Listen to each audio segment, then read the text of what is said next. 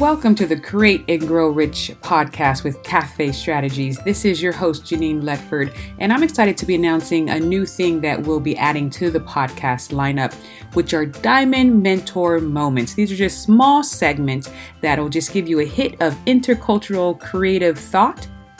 So we hope you enjoy them. Enjoy the show. Hey, this is Genein, and I am here with your Thursday Diamond Mentor Moments. We are the diamonds because my logo is a diamond. I believe that we're all meant to shine bright like a diamond, and we all have diamonds within us diamonds of creativity, of talents, of skills, of connectability. So I am here with your Diamond Mentor Moment. It is January 7th, and as you know, if you've been looking at media or any of your platforms, that yesterday was uh, quite an interesting day, quite a sad day for our nation. And I just really wanted to talk a little bit about the creative aspect, the cr- intercultural creativity aspect, and really just what that means as we hopefully move forward and we hopefully just try to figure out more more what's going on but also just how just this affects just the way we work with one another we connect with one another and the way we create with one another. My work is in intercultural creativity currently writing the book on that now and i am looking at number one the cognitive functions of creativity what it means to think creatively what you could do to build your creative thought but also the intercultural part. How can we create together? How do we look at culture? How do we look at just the way that people with different experiences and people with different um, backgrounds and just lived experiences, how do we create together? So that's my work in case you don't know what I focused on. And today I just wanted to talk about biases or you know your beliefs of what you may be holding on to and dealing with as you enter culturally connect with people who you work with, you live with. What does that look like? I just finished the, the chapter on the seven gems. For those who don't know, I have the seven gems of intercultural creativity. And the first gem is your mindset. We look at that creativity and intercultural development is a developmental stage and that you can actually develop these skills. But I wanted to really look at the open mind, open heart. That's the second gem. And having an open mind, for some of you don't know, having an open mind is the number one indicator of highly creative people. Let me say that again. Having an open mind is the number one indicator of highly creative people. And having biases are are they're they're the way of closing your mind biases narrow your view of the world and biases really limit your ability to connect to interact authentically and to think creatively. So they are connected. For those of you who may not know the de- definition of a bias or just a belief system if i say peanut butter you say jelly Okay, as we were raised, peanut butter and jelly have, have been paired. They've been paired. Peanut butter goes with jelly. I'm not going to say peanut butter and you're not going to say mayonnaise or or tofu. Peanut butter goes with jelly. Those things have been paired. And a lot of times biases are formed because things have been paired together in our mind without us even knowing it.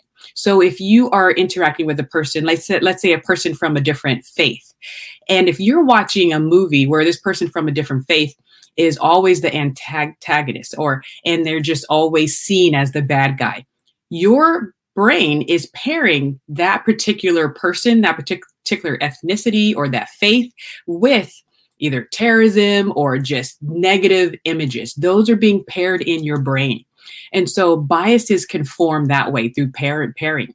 Biases can also form through just stereotypes, you being exposed to stereotypes and not having authentic experiences to really counteract that. So don't forget the number one indicator of highly creative people is your ability to have an open mind is your ability to really take the risk and go through new experiences, your ability to really make those new connections. Because creative thinking is about connecting the unconnected and rearranging things to invent the new. So, if you're dealing with biases, if you're dealing with these unconscious limiting structures that are preventing you to make these connections, you're dealing with strongholds that are limiting your creative ability and your ability to create with others. So that's why we look at biases. Another thing I just want to be mindful of to make sure I talk about this on our quick mentor mo moment is that you're being aware of what's coming into your gates, your your sensory gates, what you're hearing what you're seeing and also what you may be just experiencing. Because biases can sometimes sneak in through just cultural norms, you taking the first step of saying, you know what, that seems like a stereotype. I don't think I have the evidence to support that, or I don't know where this idea is coming from. Let me deal with it. Let me challenge it face on. It takes our initiative to challenge the biases that we may be dealing with. So I just want you to understand that media, advertising, news stations, all of these elements, all of these platforms can be attributing to your biases without you even knowing it. And so being aware to challenge these concepts, being aware of metacognition, that's just a psychology word, saying thinking about your thinking. And also, another thing that I do in my training, when I do my observational training, is I say, be aware of your emotional states. If you're going to be encountering someone and you feel like, oh, I don't want to connect with, with that person, and you don't know why. You don't know them. There hasn't there hasn't been a history. Be aware of your emotional states and say hmm i wonder why i had such an avoidance emotional reaction. Where did that come from? Where have i been entertaining either negative stereotypes or negative thoughts about that particular demographic? And just do the work. Do the challenging work because as you know as of right now we have to interculturally connect. That is no longer an option.